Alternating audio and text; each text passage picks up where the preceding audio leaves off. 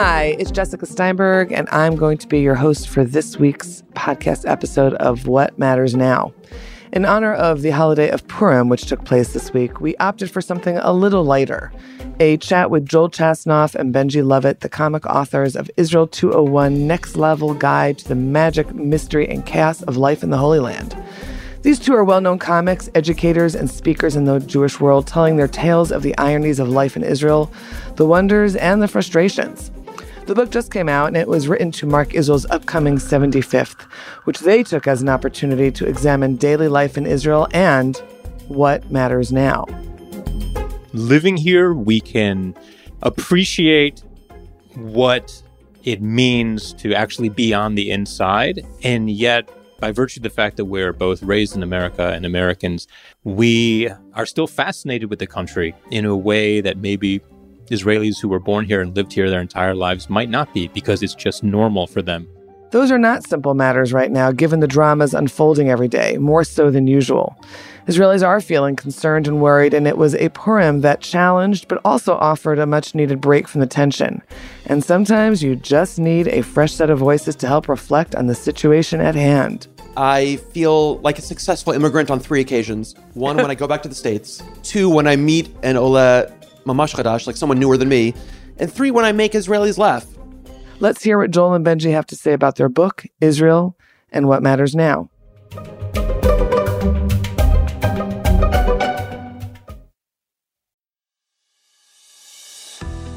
Do you or your clients have a commercial collection matter that's going nowhere? The Sarachek Law Firm specializes in the most challenging collection matters, whether it is a single matter or a portfolio of cases. They are based in New York with relationships around the world. Sarachek's proprietary databases and tried and proven methods have earned them an unmatched reputation for success in getting their clients what they're owed. They work on a contingency fee basis, so they're only compensated when they succeed. The Sarachek Law Team strongly supports Israel. You can reach the Sarachek team at www.saracheklawfirm.com that's S A R A C H E K lawfirm.com or at 646 403 9775. The proceeding is an attorney advertisement, and past results are no guarantee of future performance.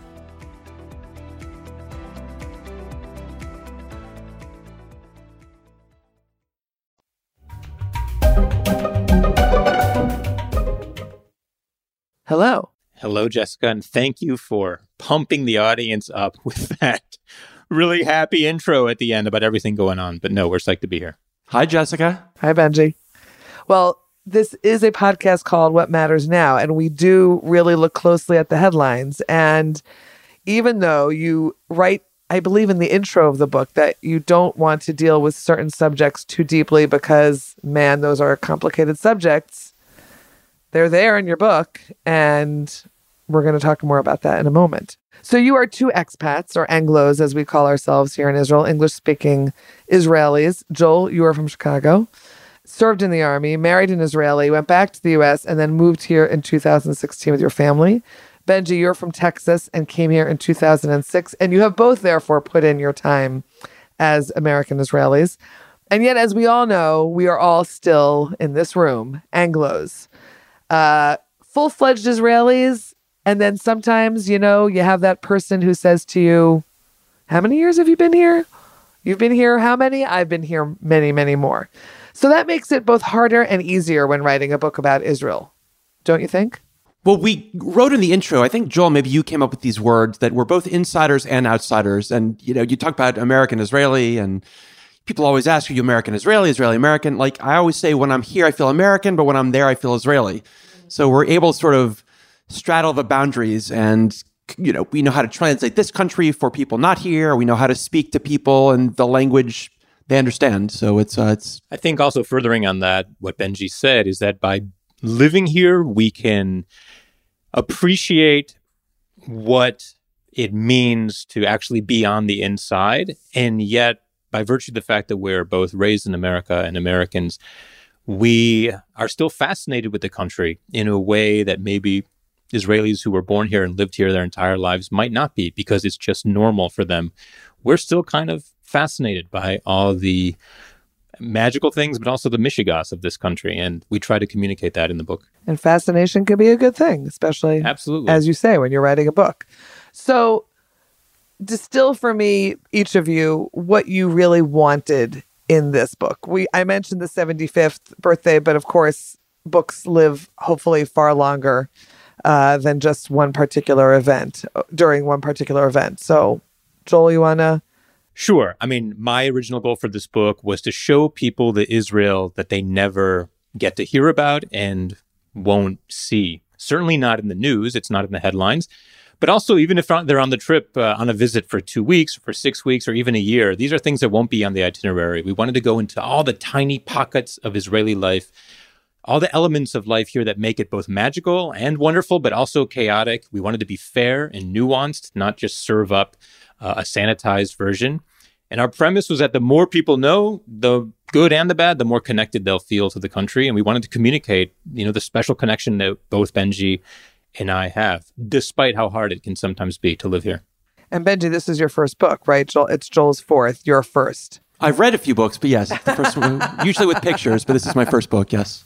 So it's interesting. It sort of evolved a bit. At first, we thought, what are we going to put in this? Is it going to be like a lonely planet with everything you need to know? And then we realized, no, we don't want that. But we wanted to offer things that interested us. You know, I'm a, I'm a big sports fan.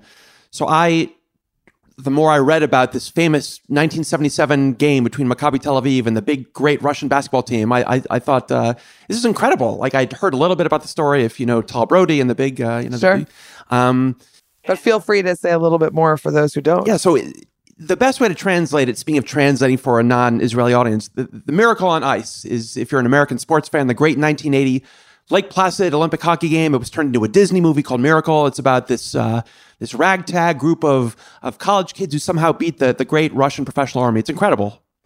So we have our own version. And again, this is the height of the Cold War, and there are Fuzniks in Russia not able to leave. So um, we talked to Aulcie Perry, who was not even the, the biggest star, but um, you know, if, if it's an unknown story, it's even more unknown, right? Because he was an African American, non-Jewish player who came here because he wanted to get to on the play. court, and uh, he helped lead us to a victory. And um, you know, so this is a story I, I, never would have thought to put it in the book beforehand, but when we thought about like what do we what excites us or what do we think will be interesting for people to know about, you know, we've lived here for a, a bunch of years combined. Most immigrants, I think, don't know this story. You know, right. either because for a variety of reasons. We're also it's old. It was 45 years ago. Yeah. So, um, you know, things like why was this game so famous? How did Kaveret get to be the, the biggest Israeli band? Why is this movie so popular? It's a little, a lot of little taste of different parts of Israeli culture that people just wouldn't know about. But as a reporter, I very much appreciated just the solid number of interviews, the research that you guys did. There's the reading that you did. There's, I imagine, other, you know, whether it's books or studies. And then you went out and you found the people who could talk to you about the subjects that you wanted to include. We spoke about this a little bit in the written interview that, that we did, that we conducted, the three of us. But I found it it made the reading actually much more gripping in a sense because it was there's there's the funny and there's the light and there's the the the knowledge that you two bring to the subjects but there's also just reaching out to these other people. Talk a little bit about that. What made you decide to go to br- to go into the interview process to bring in other voices and what was it like? This is joel. From the beginning we didn't want this just to be a book about Joel and Benji's take on Israeli life. Not that that wouldn't be entertaining, but we wanted it to have a little more meat than that. I think the original intention was to find a few experts we could talk to for the subjects we didn't know much about, just to maybe get a few quotes and flesh it out a bit. But the deeper we got into the book, we realized this is really a good thing. And also, the people are happy to talk to us. We didn't have to beg anyone for an interview. People were very willing and one of the best parts about the book for both of us was talking with these figures from Israeli history, whether it's Yael Arad or Avi Sakharov or people who aren't known but who will hold very important roles in Israel. And we sort of reached a point where the number of chapters with an expert, there was just no way we could have the rest of them without one. And so we just decided every chapter we have to go to at least somebody. And I'm glad that you felt it uh, fleshed it out and added something because that was definitely one of our goals. Yeah, I give uh, this is also Joel. No, this is, Benji. I also give I give Joel credit for that. I I thought it was going to come out of our heads. I mean, the first thing that we wrote it was the thing that uh, I'm obsessed with cultural differences. Why do Israelis do this and that? That's where I've always found the most um, interesting content, and I feel like I have enough stories and insights. And it was Joel's idea to have these authorities, and the deeper we got into the book, the the more it um, it became fun. I mean, it was a blast to interview these people. I think every time I interviewed someone over Zoom, you know, my jaw would drop. Uh, and it became fun, even just to, to be able to go to, to friends. You know, I think we each have friends who we interviewed who are authorities on things. Just be able to to um, get the greatest expertise out of people we know. It um, you know it made every uh, every section that much deeper. I want to point out that not everyone we interviewed was famous, uh, Right. and Benji sort of alluded to this. But one of my favorite interviews was Daniel Alkobi. He runs something called Kosher Kravi, which is fitness training for 16 and 17 year old Israelis who want to be in high level combat units in the IDF. These are both men and women who, in high school, the same way Americans might take Princeton Review courses back when there were SATs, uh, they do physical training and also mental training. And just talking with him, this is a guy you would never otherwise hear about. But to get that insight into all these teenagers dreaming of being in the most elite units, what they have to go through, uh, I I didn't know about this before. Aside from seeing in, he- them in the park, I didn't know about this before Ah, I talked to him. found out about that's why? I was in the park with my kid and saw this going on. But I think also uh, people outside of Israel would have no idea, unless they're really tapped in, that this kind of phenomenon exists. I, I think uh, one of the ways I know a lot of this book is special is I didn't do the army. So much of this was new for me. I mean, I think we we you know we learned from conducting our own research in chapters, but then when we got to read the others, you know, each respective chapter because Sure. we, we each you know split the content, I learned a lot about the army. So that was fascinating for me. So like I, I got to sort of experience the book in two ways. One, diving deep into some of the topics myself, and then getting to experience some of them through Joel's research. Wow, Benji, I'm really glad. I learned that's a why lot I wanna do the two. army starting Yeah, tomorrow. I'm sure they want you. that's, that's what they need. Wait. Okay. Now I know that you had an exhaustive list at the outset, but talk to me a little bit about how you did make some decisions. And, and I want to touch on something else before you answer that, which is that you state in the intro that by the time the book reaches readers' hands, some things will have changed, like the government. So you're up to date um, in terms of Netanyahu's new government and the coalition that is wreaking havoc right now, um, as well as last summer's Roe versus Wade controversy and how that affected Israel. But, you know, now here we are in February 2023. So, talk about how you chose the subjects and how you could say, I'm not going to deal with those certain subjects. one quick thing before I let Joel answer that. What it is amazing. The book is so up to date that it, we couldn't help have certain th- things uh, change. Uh, one of the, we have a, a section on Kaveret, and one of the members of Kaveret has passed away since Right. we wrote the book. If you recall, at the end we say they're all still alive, and you know they're nice Jewish boys. So one of them was it Klepter? Is that Yes. so? yes. One little thing. Uh, go ahead, Joel. it's the big things like government or sadly some people passing away. But even language there's a section in the book on the hebrew language and even the words that are really hip and current right now in a year or two there might be different slang words that have replaced them. And so that we have a section called sorry if this is wrong in the beginning just to say like a lot of this because israel is such a fluid country where so many things change and fluctuate uh, there could be things that have that have changed by the time readers uh, actually open the book Interesting. Okay, so then, but why you make it clear, and I am getting into the what matters now headlines part of our interview. Uh, while you do make it clear that you're not about to really dive into the occupation, Israeli settlements, big issues of religion and state, and these are really issues that we are dealing with front and center right now. You do, though, sort of through the back end, right? You have your research about Aravrit, the uh, Arabic and Hebrew font. Benji, you wrote that one.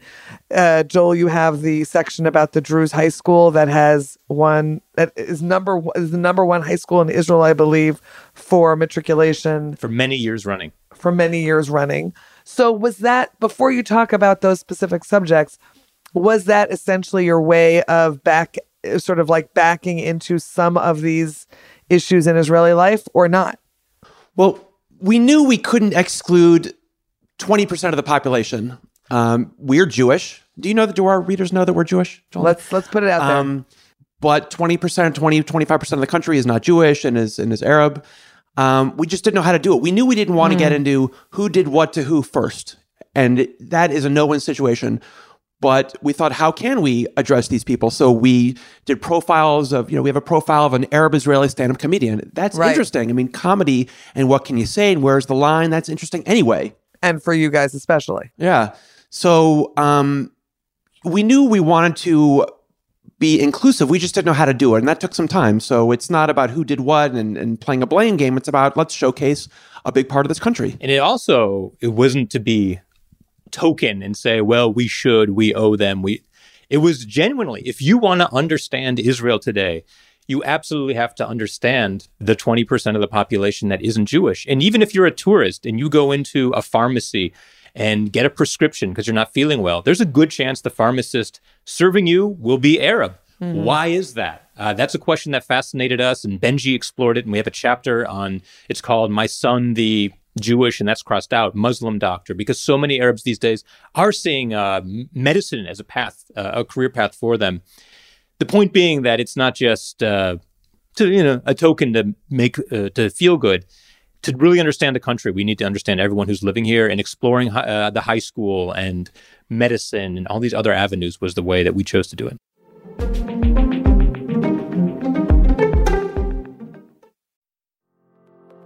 Shalom, dear listeners. This is Donniel Hartman. And I'm Yossi Klein Halevi. Together, we host the podcast For Heaven's Sake from the Shalom Hartman Institute. These have been some of the most challenging days for me personally, for Israel, and for the Jewish people. And one of the ways in which I've gotten through this is that I've found solace and meaning through discussions with my dear friend and study partner, Donniel Hartman. And I hope that the Times of Israel listeners will join us as we continue to tackle the pressing questions facing the Jewish people here at For Heaven's Sake, which has become the number one Judaism podcast. Well, Donniel, I'd also like to recommend the Identity Crisis podcast hosted by our colleague and friend Yehuda Kurtzer. It's a series of fantastic conversations with leading figures in Jewish life, thought, and culture. You know, for decades, the Hartman Institute has been a preeminent destination for Jewish ideas and learning. Now you can access Hartman ideas on these chart topping podcasts at shalomhartman.org forward slash podcasts or wherever you listen to podcasts. We feel privileged to help guide you through these challenging and even unsettling times.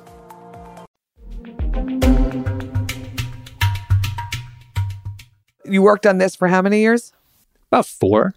During the pandemic, I'm assuming. It started before the pandemic, but then Yeah, really in the last couple of years, it really picked up. I mean, the, I think you approached me about four years ago. Okay, so I guess first question then on this little area of interest is what changed from when you started to when you We really have 50 were- more elections. yeah, okay. And then therefore how did that affect your topics? Did it affect your topics? Did did the roiling aspects of life here in Israel, pandemic, so many elections, did any of that affect your choices of topics and where you were going with it? I think in minor ways it may have. The pandemic certainly getting our vaccinations from uh, Arab nurses made us sort of appreciate their role in our society and in helping who uh, Israelis and I mean all Israelis uh, feel better. At the same time, we didn't. I don't think uh, election turmoil dictated that we're going to drop one issue but explore another. Sure. Uh, we did want to show readers what some of these hot button issues that are like in Israel. So, for example, gun control, capital punishment. Um, we wanted to explore, you know, what do Israelis say about abortion? So we have a chapter on hot button issues just because it's so talked about in the U.S. What do Israelis say about it? But Benji, do you want to answer? Were there, was there any really. topic that we dropped or added specifically Or because of current religion and events? state. I'm curious. How nothing you- really if that changed that changed for great. you. Nothing really changed in 24, 36 months. You know, Israelis are like this, Americans are like this. What's chutzpah? These are things that have, have been part of the country forever. And we, I think because we both come at this from like a, we both come from Jewish summer camp and this education background, we wanted to be exhaustive. You know, we made our huge list and different criteria. We want some things big, something small about demographics and language and culture and this and that. So that stuff was going to be the same anyway. Nothing But you asked changed. Jessica about uh, Judaism and state. I mean, Yeah. this is an eternal question. This is a question that the country's been dealing with since before it was even founded. So right now it's maybe coming to a boil. But this has been, I think, the central question that Israel has had to face and will continue to face in the future is just what does it mean to have is this a state for Jews or a Jewish state? That's something we've always been grappling with. And what's new is we've always seen it from the perspective of how much Judaism should there be, but we haven't. One chapter that came that we didn't expect was a chapter on is there enough Judaism? There are some um, what you'd call modern Orthodox kippah sruga people who feel there's not enough protection for them. That traffic could be quieter on Shabbat. That sports teams should have leagues for religious kids so they don't have to play in tournaments on Right. Friday nights and Saturdays. So that was a new chapter that came about from our exploring. And now, as you're heading out on this road show in the States, North America? Yeah, North Canada America, and the US. Sure. You're going to be asked questions by audiences, by your audiences, whether they're community centers or Jewish federations or synagogues. You guys are going to be the representatives, in a sense, of that weekend or that week in that community of what they're seeing or hearing or getting a glimpse of when they catch the news, when they look online and look at the headlines of the day.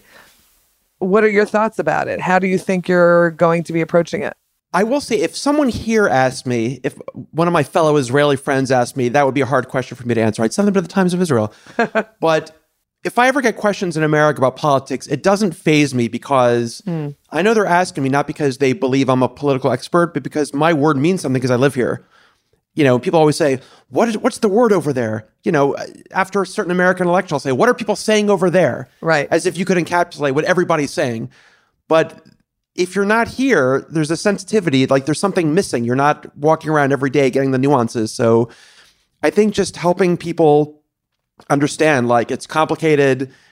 You know, there's two sides. It's just about everything and what people are saying, and you know, but to play devil's advocate, I think just the fact that we live here, that gives us credibility. Yeah. Uh, and that's what people want to hear. I think a lot of the communities we are going to uh, are going to ask questions, and many of them will be sort of skewing on the left liberal side and might not understand why things are happening right now. And I don't, I don't want to give them my opinion, but I do want to explain to them why people here vote the way they do and why so many people do support Ben Gvir and what factors those in the US or Canada might not be considering when looking at this whole government and election picture, just to give them a little more nuance and context and uh, show them how, how much more complicated it is. But at the same time, the whole point of the book and of this comedy tour we're going on called Israel 75 Live is to show them that there is way more to Israel than just what you see in the news and way more to Israel than just all the chaos that's happening right now. That the people on the ground day to day, for the most part, life is continuing and pursuing really uh, pursuing amazing pursuits and making the country great and trying to improve those aspects that need improving and that the sky is not falling and to remind them that Israel is still here uh, despite the chaos that's unfolding. Uh, Joel, I want to go back to something that you said. You said that you will not give them your opinion. I want to I know will give how, them Joel's. He will give them mine. I, I, but seriously, how are you going to get through? Let's say you have a weekend at a synagogue in Poughkeepsie um, or wherever, you, and you're someone who has done this before. Right. Do you actually go out on the road and never, over the course of many events in one place, not give your opinion? And why? I think on the record, I wouldn't say this is right, this is wrong. I think if people spend a weekend with me teaching, I think they'll pick up on my opinion and they'll see where I'm coming from. Right. Even by reading the book, I think it's pretty, you know, it's sort of uh, hinted at. But what I don't want to do is come in and say, this is definitely the way it should be. This is definitely wrong. There, I, I, I would like them to understand that there are many factors that go into um, that influence how the people vote here and how people think. They're not all security oriented. A lot of it is economic, which doesn't get talked about enough. Mm-hmm. There are class and social issues. The army plays a role. And just sort of instead of saying here's what's right and wrong, saying Sure. hey, here are some things you should think about before deciding even for yourselves. And uh, we have we developed a game called uh, if you will if you will it then what, where people are going to sort through cards and rank their values in order. And our whole point of this game is to get people thinking about how complicated it is to build a Jewish state that's both democratic and Jewish. Uh, some things have to be sacrificed along the way, and just to make them appreciate the complication. So you guys really are educators, We really are. huh? And did you make up this? I'm just curious. Did you make up this game before the whole judicial reform issue was coming to a head, or during? About a few months ago, we started discussing, well, we're going to do these live programs. We do not want to just give lectures. So we need to find some ways to keep it interactive and more like a workshop. Right. And we started developing that game even before, and now it's become even more relevant. And we've switched out some of the values, some of the cards that people are going to play with just because it's become more salient with everything happening now. I mean, you could literally do a judicial reform. You could do a judicial reform game just Yeah, about that sounds like a judicial reform. blast. Wow, that's Can we do it now? Can we just scrap the podcast and play now? copyright that idea. Okay, I said it first. You're right. Okay, fine. Okay, um, back to maybe some slightly lighter topics. I know that you had this exhaustive list. You did not get everything in. You have said to me that there's plenty for a third book. What are some of the topics that you loved that We actually have didn't a make it in? Patreon for ten thousand dollars. You can see the list. and contribute. Um, yeah, some of some of the topics. Are there? I know there was beaches, perhaps. Yeah, there was beaches. You know, in Tel Aviv, we have the dog beach next to the religious beach, next to the gay beach. I mean, I think when we're talking about being exhaustive, we have, you know, we have Arab communities. We would have loved to profiled Ethiopian communities. And, you know, for about a week near the end of the book, I was looking for someone who had done the trek from from Ethiopia to here. I Oh thought- wow. I mean, to interview them, what a story that would be. You know, uh, have you been to Achziv land?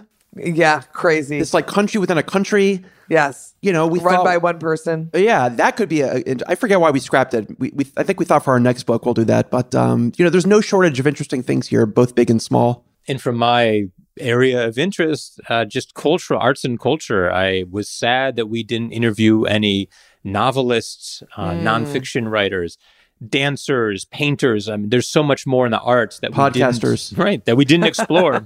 no, seriously, and it really at some point came down to balancing the content, a timeline, uh, those outside uh, obstacles that sort of just force you to move forward in the direction you're headed. you know sometimes you start out with a, a project a book an article whatever whatever it is and you you think it's going in one direction and then it just turns on you goes in other directions that you'd anticipate and you have to kind of go with it because that's just where it's going. Did that happen here in any sense? Did it is it following through the trajectory that you anticipated there was never a hard reset where we scrapped it and started over, but it definitely took on a life of its own. Uh, Benji had the suggestion for having 75 topics to tie it into the 75th birthday. Uh, although we decided not to call it Israel 75 because we want the book to live on just past this year. Uh, once we knew there were 75 topics, that definitely changed the trajectory of the writing because we knew that chapters were going to be short because there's 75 of them, but also that we need to find enough of these topics to to fill the book. But I think that was sort of the launch pad that sent us into the current iteration. talk to me about what happens now the book is out you are have a couple of these launches here in israel around the country and then you're heading out for many months uh, no you're not obviously going to be away for many months but the two of you together and separately will be in different communities around north america working with your product with your book Well, this actually loops back to a question you asked before. Uh, and on March 1st, we're beginning a three and a half month tour. It's called Israel 75 Live, going to synagogues, JCCs, Hillel's Federations, Chabad's, anyone who wants to meet Israel on a deeper level. And often it's for an entire weekend with Benji and me together. So a Friday through a Sunday with a comedy show, of course, but also tech study on Tohar Neshek, which is purity of arms, and uh, Hebrew's magic session. There's a cooking session. And I think this is what loops back to the question you asked before. I think one of the reasons that many communities are interested in this is because they want to do Israel, specifically this year, the 75th. They want to celebrate Israel, but they're not sure how. With everything going on, they don't want to anger anyone. They're afraid of people being offended. And here we gave this this menu of program options that shows you there's actually a way to do Israel beyond maybe what you were thinking before. And it freed them up to commemorate Israel, but still have some meaning and uh, content uh, that was true to what Israel is going through. Hmm, interesting. I like that. Yeah, on a smaller scale. I mean, I think, you know, this is again my first book, and Joel's done a few of these before. And every day we wake up and we say, holy cow, what are we going to do today?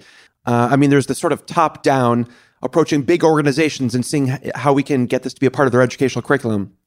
There's the bottom up and just getting out and selling copies to individuals. We're going to Beersheba tonight to, to do a, a show. So the sky's the limit sounds cliche, but there's simply so much to do. And I think we're realizing it's about the marathon, not the sprint. Uh, but we're excited, I think, just to see where it goes. And I think, you know, every day we wake up and we have our, our emails and people to talk to and podcasts, which we're thrilled to do.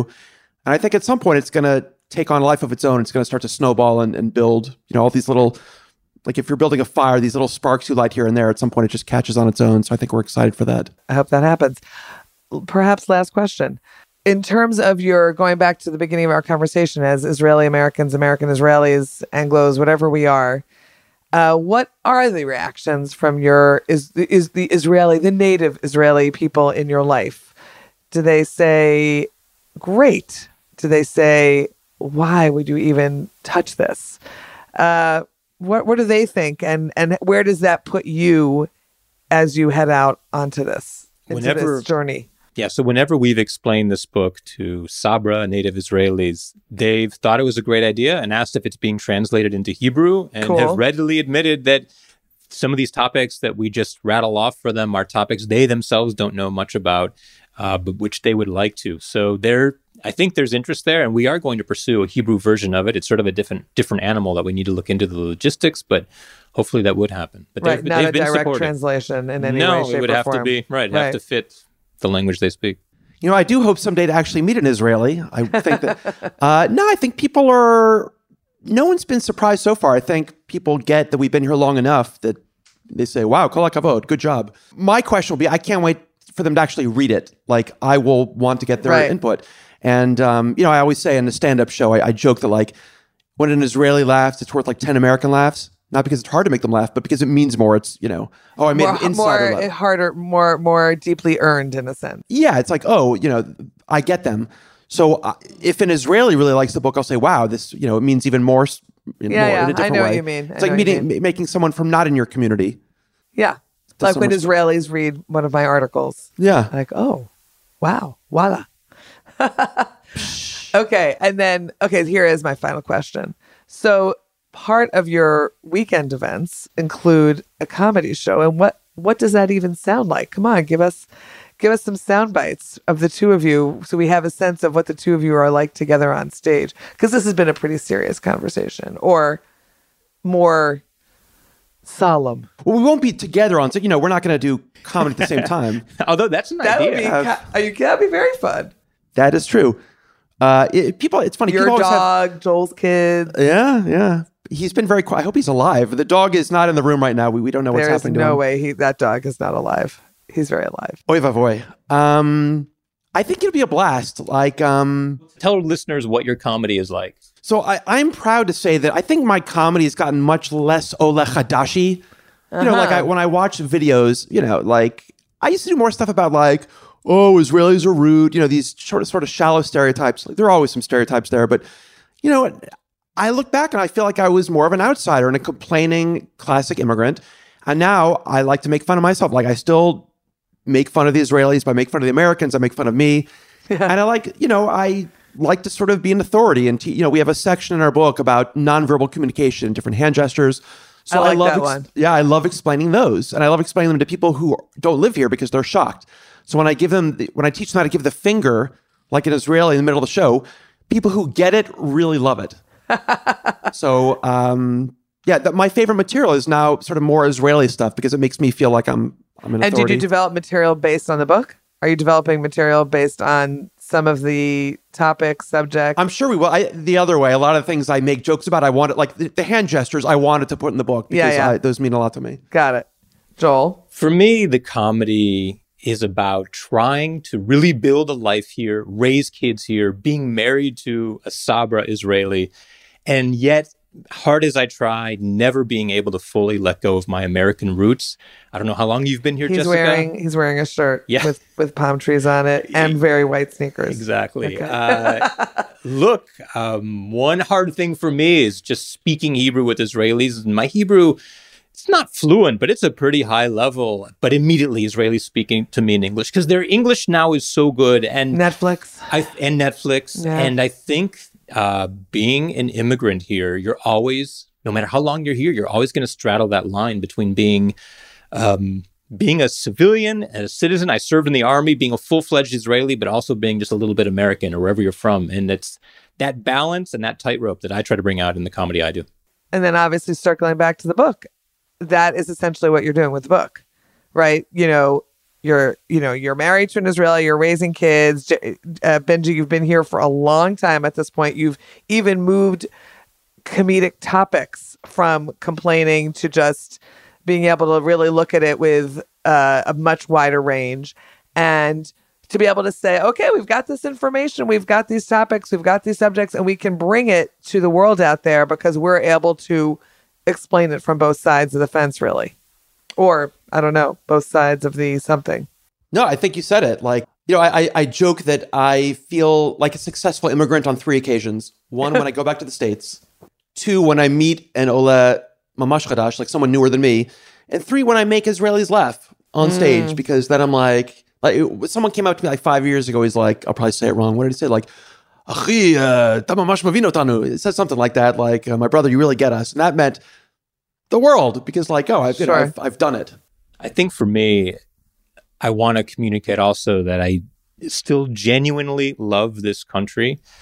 I wouldn't be here if I didn't. And even through the through the humor, the jokes, and certainly through the book, and despite all the chaos going on, uh, I want readers to walk away and audience members to walk away knowing that this is still a wonderful country with wonderful people in it. And it rekindled my love for the country. There were a few hard years where I wanted to leave Israel right after we moved back. And uh, meeting all of the Israelis for the interviews and getting so in depth into the history and the current events here, it really rekindled my love for the country. And I hope that comes through in both performance and the book itself. I think it does. Thank you very much, Benji Lovitt and Joel Chasnoff, for being with us on this episode of What Matters Now. Jessica, it was a pleasure. Thank you so much.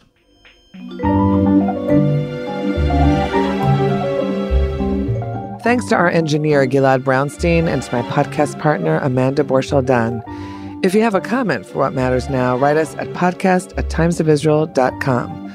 And please subscribe wherever you find your podcasts. Until next time, be well and take care.